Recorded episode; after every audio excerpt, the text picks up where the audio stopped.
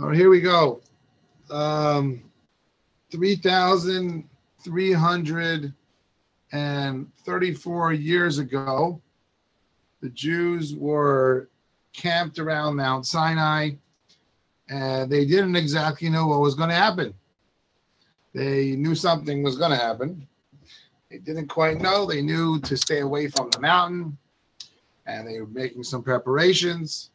So it's it's uh, we actually have the advantage is we have the uh, same energy in the air that was there then, but we know what's coming. You know the energy here now is is one of um, of Torah study, of, of, of depth, of uh, Shavuos is the marriage anniversary, really consider the marriage of the Jewish people to God. And uh, it's a very, very special day, very happy day.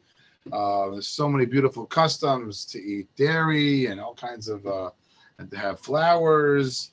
And uh, it's really just a very, very nice, there's a, the ancient custom to stay up all night and, and study with the exhilarating uh, but exhausting. Ice cream parties galore. So, but we do have this, this year. We have the amazing luxury of of, of having a Shabbos before, where uh, we can have a beautiful restful Shabbos and then go right into Shavuos. Usually, it's like a mad dash, and uh, so we have the extra blessing this year of um, of having the Shabbos before. So that, given the fact that there is a Shabbos, the Shabbos is, has a parsha. Parsha's Bamidbar. Now, um, there is a, a, connection. The commentaries talk about uh, extensively. Uh, Hashem arranged things that the Torah portion that are around a particular holiday, are, there are connections. So um, we'll certainly talk about that tonight for a little bit as we get ready for Shavuos. So, um, this first idea is near and dear to my heart. Chapter 3, verse 1.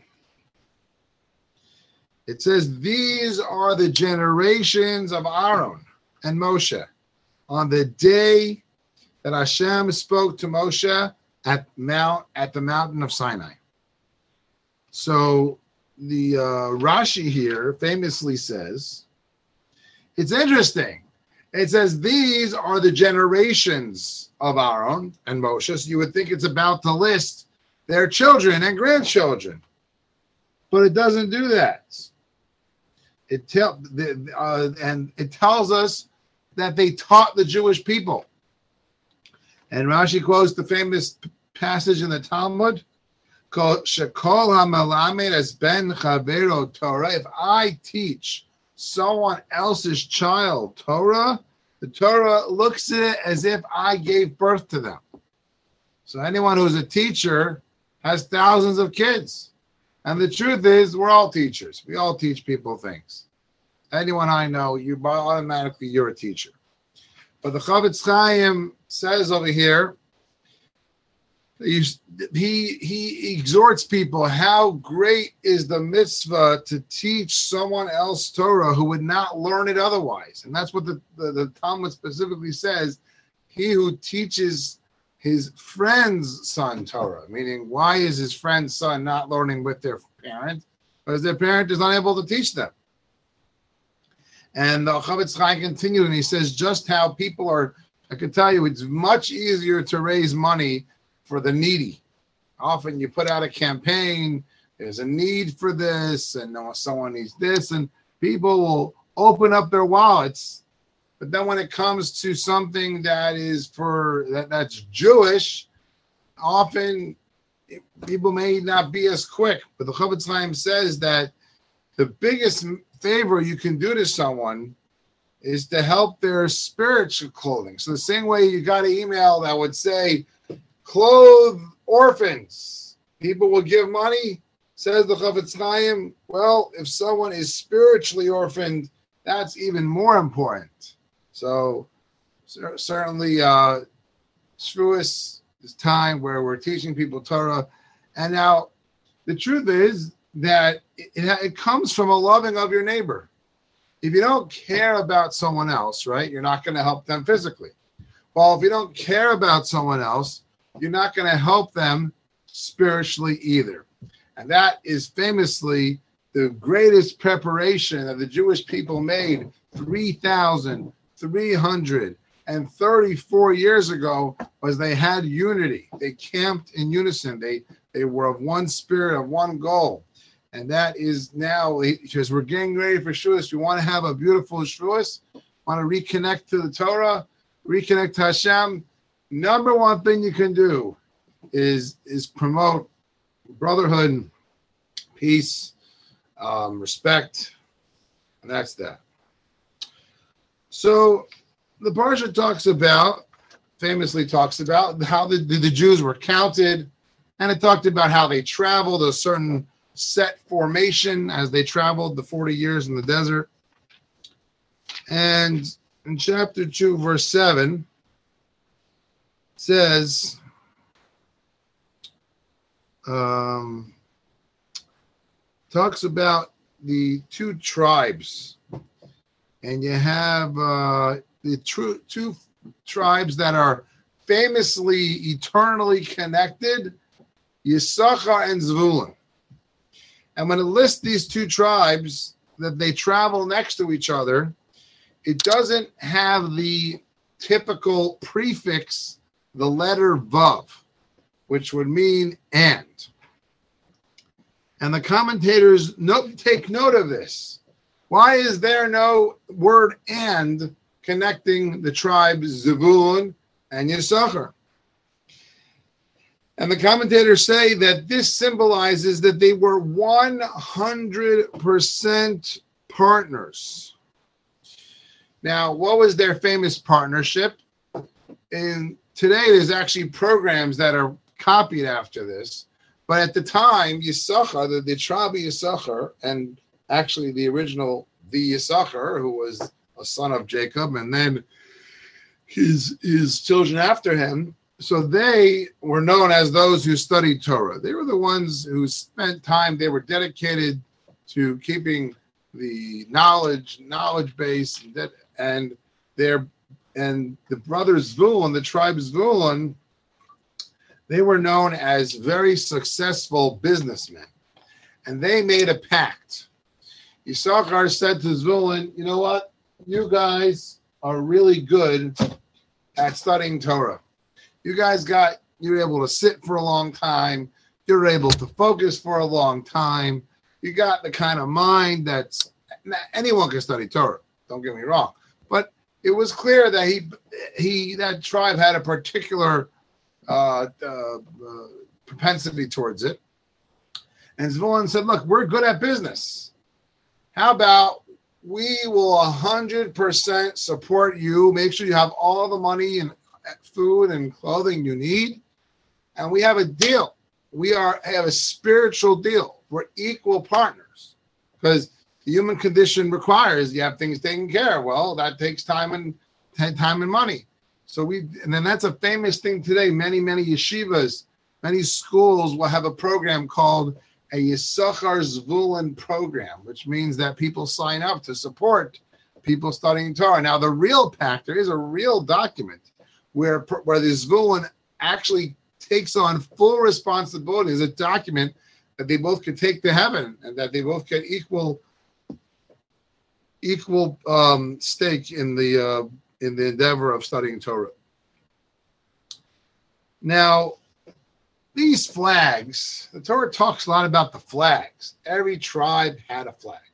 Now we know every country has a flag. I think every state has a flag. Flag is, you know, I don't think we're as into flags as we used to be, but flags historically were a very important part of a uh, nationality. In fact, I believe still in the United States. I think in most countries, you burn the flag of the country. It's it's a very severe offense, and it's considered, uh, you know, a real act uh, of, of lack of patriotism. And but the tribes, the flags, you know, they weren't just for fun. They were representative and to bring home messages. And the flag of Zavulun was that of a ship. Now, in the old days, uh, commerce um, was uh, was was uh, largely done through ships. Still is today. A lot of ships around. And why well, why did why did Hashem or why why why was the program to have a ship on Zvulun's flag?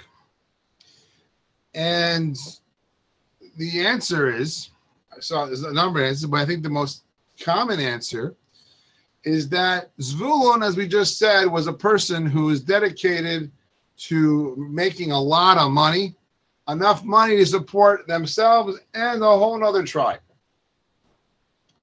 Now, a person who's in such a position, people who have a lot of money, there's a danger of having a lot of money. One of the dangers of having a lot of money, and I've seen this, I know a lot of wealthy people, and I know some who really impress me. They're just incredibly humble, even though they have all this money. And I can't judge them, but I've seen the opposite also.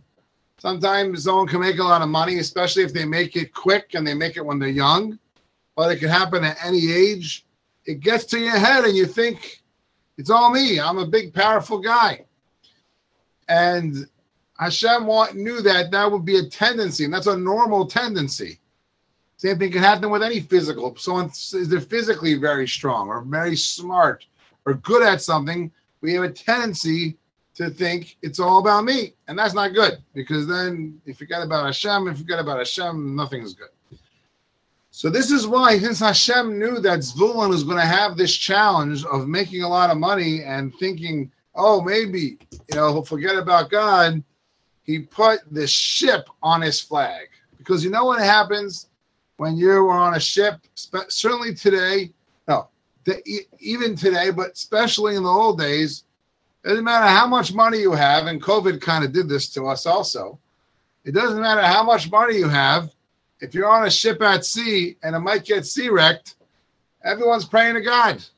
Everybody knows that the, that if God doesn't uh, make the waves get weaker, then uh, it ain't happening. So that is was the reason why it was there.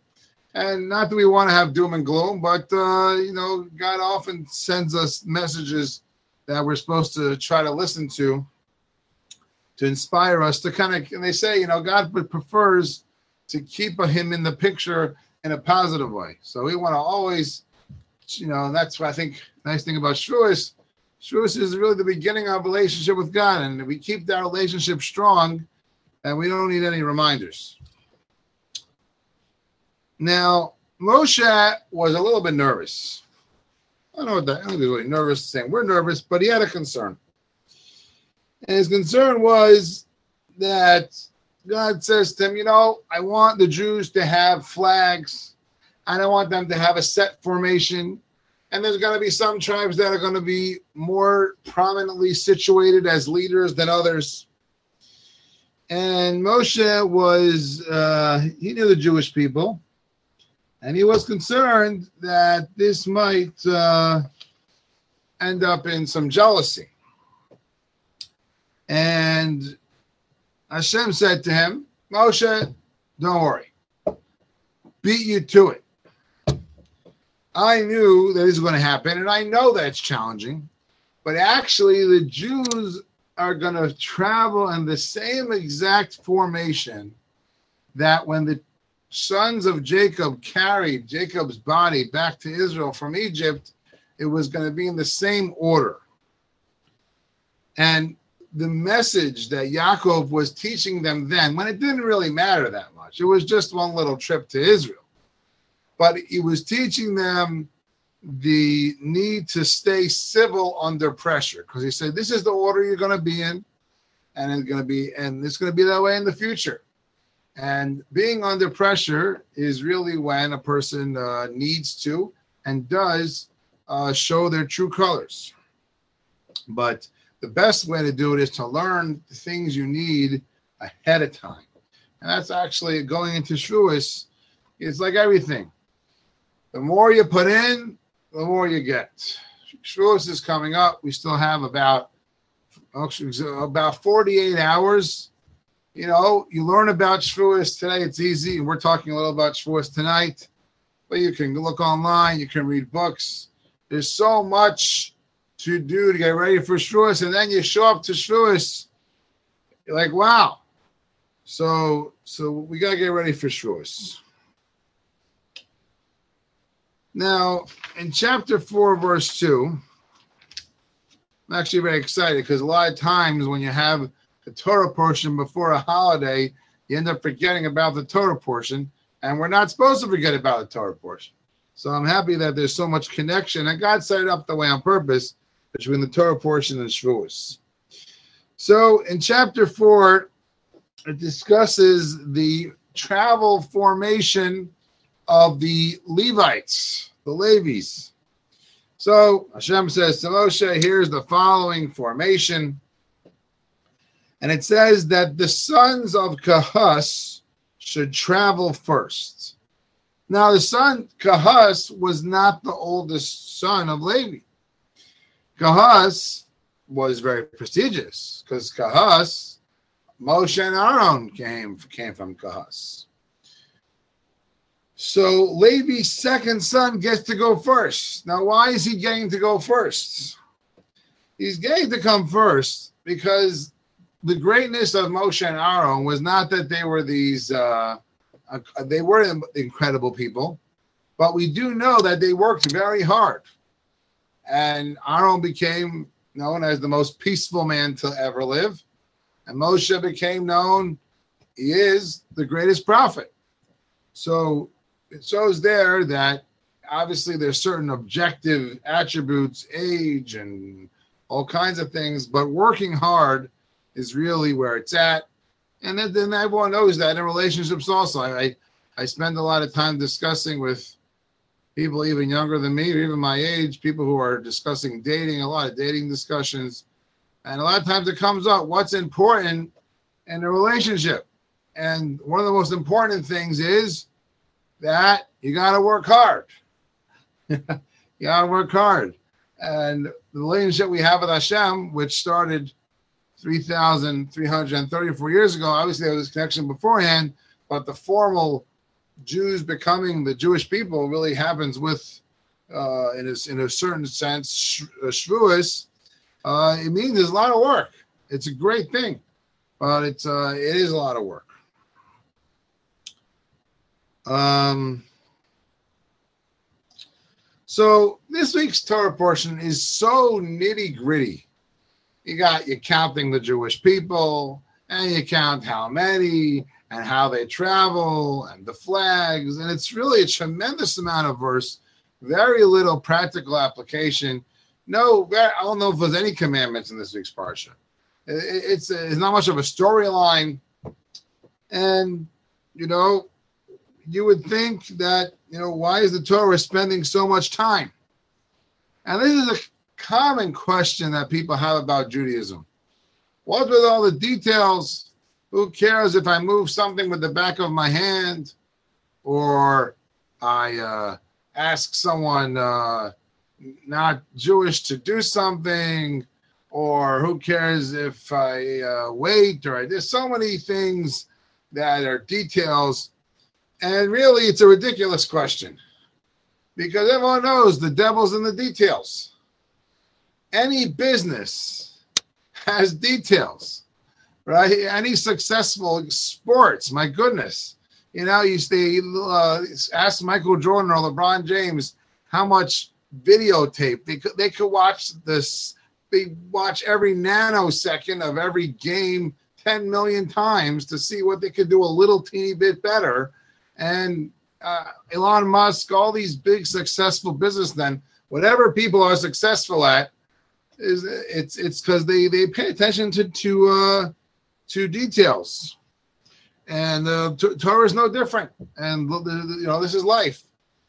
You know, uh, a lot of times people say, "Oh, if there was 25 hours in the day, I'll be able to do so much more." And the answer is not true. If someone someone uh, pays attention to the details in their day, they get a lot done actually.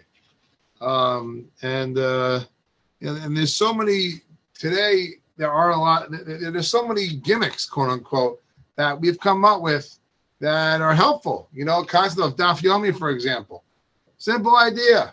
You know, that's that that's one example. Works for many people. It's a system. Page of Talmud a day. It works. For you, great. Doesn't work. That's also okay. But details and how things go about are pretty much how you're gonna be successful at at anything. And uh, that's what that's why Torah is so special because when when a person studies Torah, they see how how we, we care about every single little detail, and we spend a lot of time on those details. And people really enjoy talking about those details. And people in like in life, anything that you like, if you look at it, you will you enjoy those details. If you're a person who likes art, you're a person who likes history, whatever it is that you like, I guarantee you, you uh, you like the details about that thing. Okay, a couple more ideas, and we keep review. So, famous thing, the Jews are counted.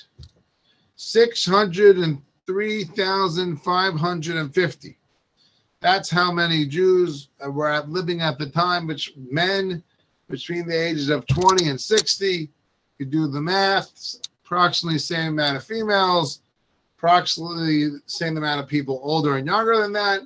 Rough estimate, you got about 3 million Jews. And everyone asks, why are we, uh, why are we, why does God need to count for? God knows. The answer is, famous answer, that things that you like you count again and again and again. You ever have a baseball card collection? You go through your cards. You like your stamp collection, whatever you like. Anything people like. People liked, you know, Scrooge McDuck used to like to count his money. Everybody, everybody, uh, everybody um, has things they like. Now, I remember reading something once that um, Hmm. That someone had a guest for Shabbos who had 18 siblings. And, you know, today a lot of people have a lot of kids. And so someone asked this person, he said, you know, you have so many siblings. Do you think your parents would notice if, let's say, number 14 was missing? Or not missing, but you think that each kid feels special. And that particular family, he said, yes, my parents did a great job, and we all felt, we all felt special. And that's the idea of counting. The idea of counting is that each person really, really, really, really, really, really, really matters. And we all know that because we've all been in situations where we mattered. And in that situation, if you wouldn't have done what you had to do, something important wouldn't have happened and uh, that is pro- probably one of the strongest messages in Judaism, uh, particularly with Shavuos. You know, we're told our tradition says that every one of us was at Mount Sinai, which means every one of us t- heard God talk. That's pretty incredible. Um, and uh, God cares what we do, it matters what we do. And that's a pretty big, supposed to be a pretty big motivator. And if you actually think about it, it is a big motivator to do what you got to do. Lastly, before we do a quick review, the Torah was given in the desert. Not only was given the desert, it was given on a small mountain in the desert. Famous songs about this, lots of preschool projects with this. But all the commentators talk about what now, and the truth is, the name, a little bit of a misnomer, the name of this Torah portion in this book is called In the Desert. Although most English things, they call it numbers, which is not a translation of the word Bamidbar. It means in the desert. And it's very appropriate because if a person wants to attain wisdom, they, the, the Talmud says you got to make make yourself into a desert. What's a desert? There's nothing there. It's totally whatever comes is is is is present. The person comes into Torah, in fact, with preconceived notions and and really just wants to put their own agenda into the Torah, the Torah says that it's not going to work. And we know this. You want to learn something, you got to be open to listening to what's there, pretend moment. Now, obviously, we're very into being inquisitive and being analytic, but the first thing you got to do, this thing I learned from my my uh, one of my main teachers, Rabbi Gibber, years ago. this point, definitely over 20 years. Remember, I went into his class the first time, and it was a different, very different style class than I was ever used to. Much different than the stat, the, the classic, uh, I could say, analytical Torah discussions I was used to, and it was, to me, seemed overly simple uh, the method that he gave the class. And I said, when Tim, I said, Rabbi Gibber, you know, it's a pleasure to listen to you, but you know, I wonder if if if if if this is a good use of my time. I basically asked him, I said, I don't understand, I don't understand the purpose of your class. Seems too easy. So he said, maybe you're right, but I have a suggestion. I want you to try. He said, I want you to come into my class and forget everything you studied all morning and just listen to what I have to say and try to understand what I'm saying. And after you think you understood what I said, then you can ask any question you want. But first, do us both the favor and forget how, how you understood the piece of Talmud beforehand just spend, try to understand what I'm saying. This is good communication in general, by the way. Uh, try to understand what the person's saying. And I'm very grateful because I ended up staying in Rabbi Gibber's class for four years. And that actually is a big way in the way I study Torah that you you read something and you try to understand what it's saying, and then you ask questions on it. And that is the way to grow in Judaism is unfortunately today it's very common people take an agenda and then they build the Torah around it. But really, what you got to do is you got to just study the Torah, jump in the Torah. Certainly, you can question it. We we we we welcome all kinds of questions, but the questions first understand it. Try to understand it. Give it the credit. It's been there for a long, long time. Three thousand three hundred and thirty-four years we've had the Torah and the Jewish people is a pretty proven product. We've been through everything. We are stronger than Chevy trucks and Tonka trucks. And that strength that we have is the Torah. Is the, the Torah, the gift we got from God, God's wisdom to mankind. Just last night, I was discussing with someone somewhat what the Torah says about marriage, and it, it blew their mind. This simple, but not so simple wisdom the Torah offers and Hashem gave the human beings the godly wisdom, how to use this world, how to be successful at everything. And a quick review. We started off by saying uh, we learned from this week's Parsha how the same way that a person understands the need to help people with their physical needs, their Chofetz Chaim learns from this week's parsha that helping someone with their spiritual needs is even more important. And a person should feel that the only way you're going to do that is if you care about someone. You care about someone, so you're going to care about their physical and their spiritual. We learned from Zvon and Yisachar that they were real partners. They weren't jealous of each other. They each knew their role and they were successful. We learned how a person has to remember that everything comes from Hashem.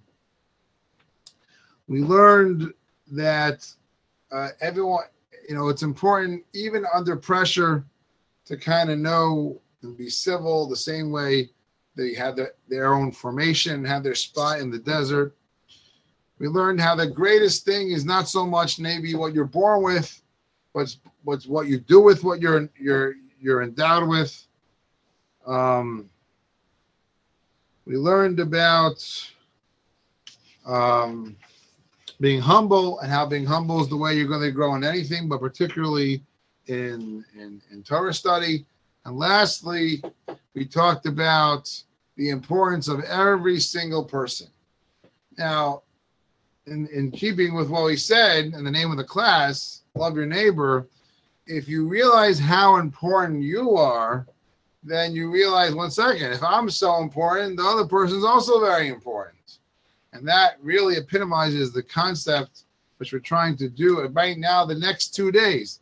The only time in Jewish history, only time until Mashiach comes, that there was absolute unity, absolute respect amongst all the Jewish people. It happened right as the Jewish people slid into Shavuos. So these next two days were really, really incredible days. The Jews were getting to that point of absolute unity. And how do they get to absolute unity? They had a unity of purpose. You have a unity of purpose, right? We know this when the th- when things are tough, people kind of forget their differences and they come together and they do what they got to do. And that's what the Jewish people did then, and that's what God willing will do now. Everyone should have a beautiful Shabbos and beautiful Shavuos, and uh, we should have a, enjoyable re-getting of the Torah like we do every year. Enjoy the cheesecake, enjoy the ice cream. You're allowed to have meat also, just not together. Um, but uh, six meals this this time. So that's a lot of meals. Enjoy them all, and thanks for listening.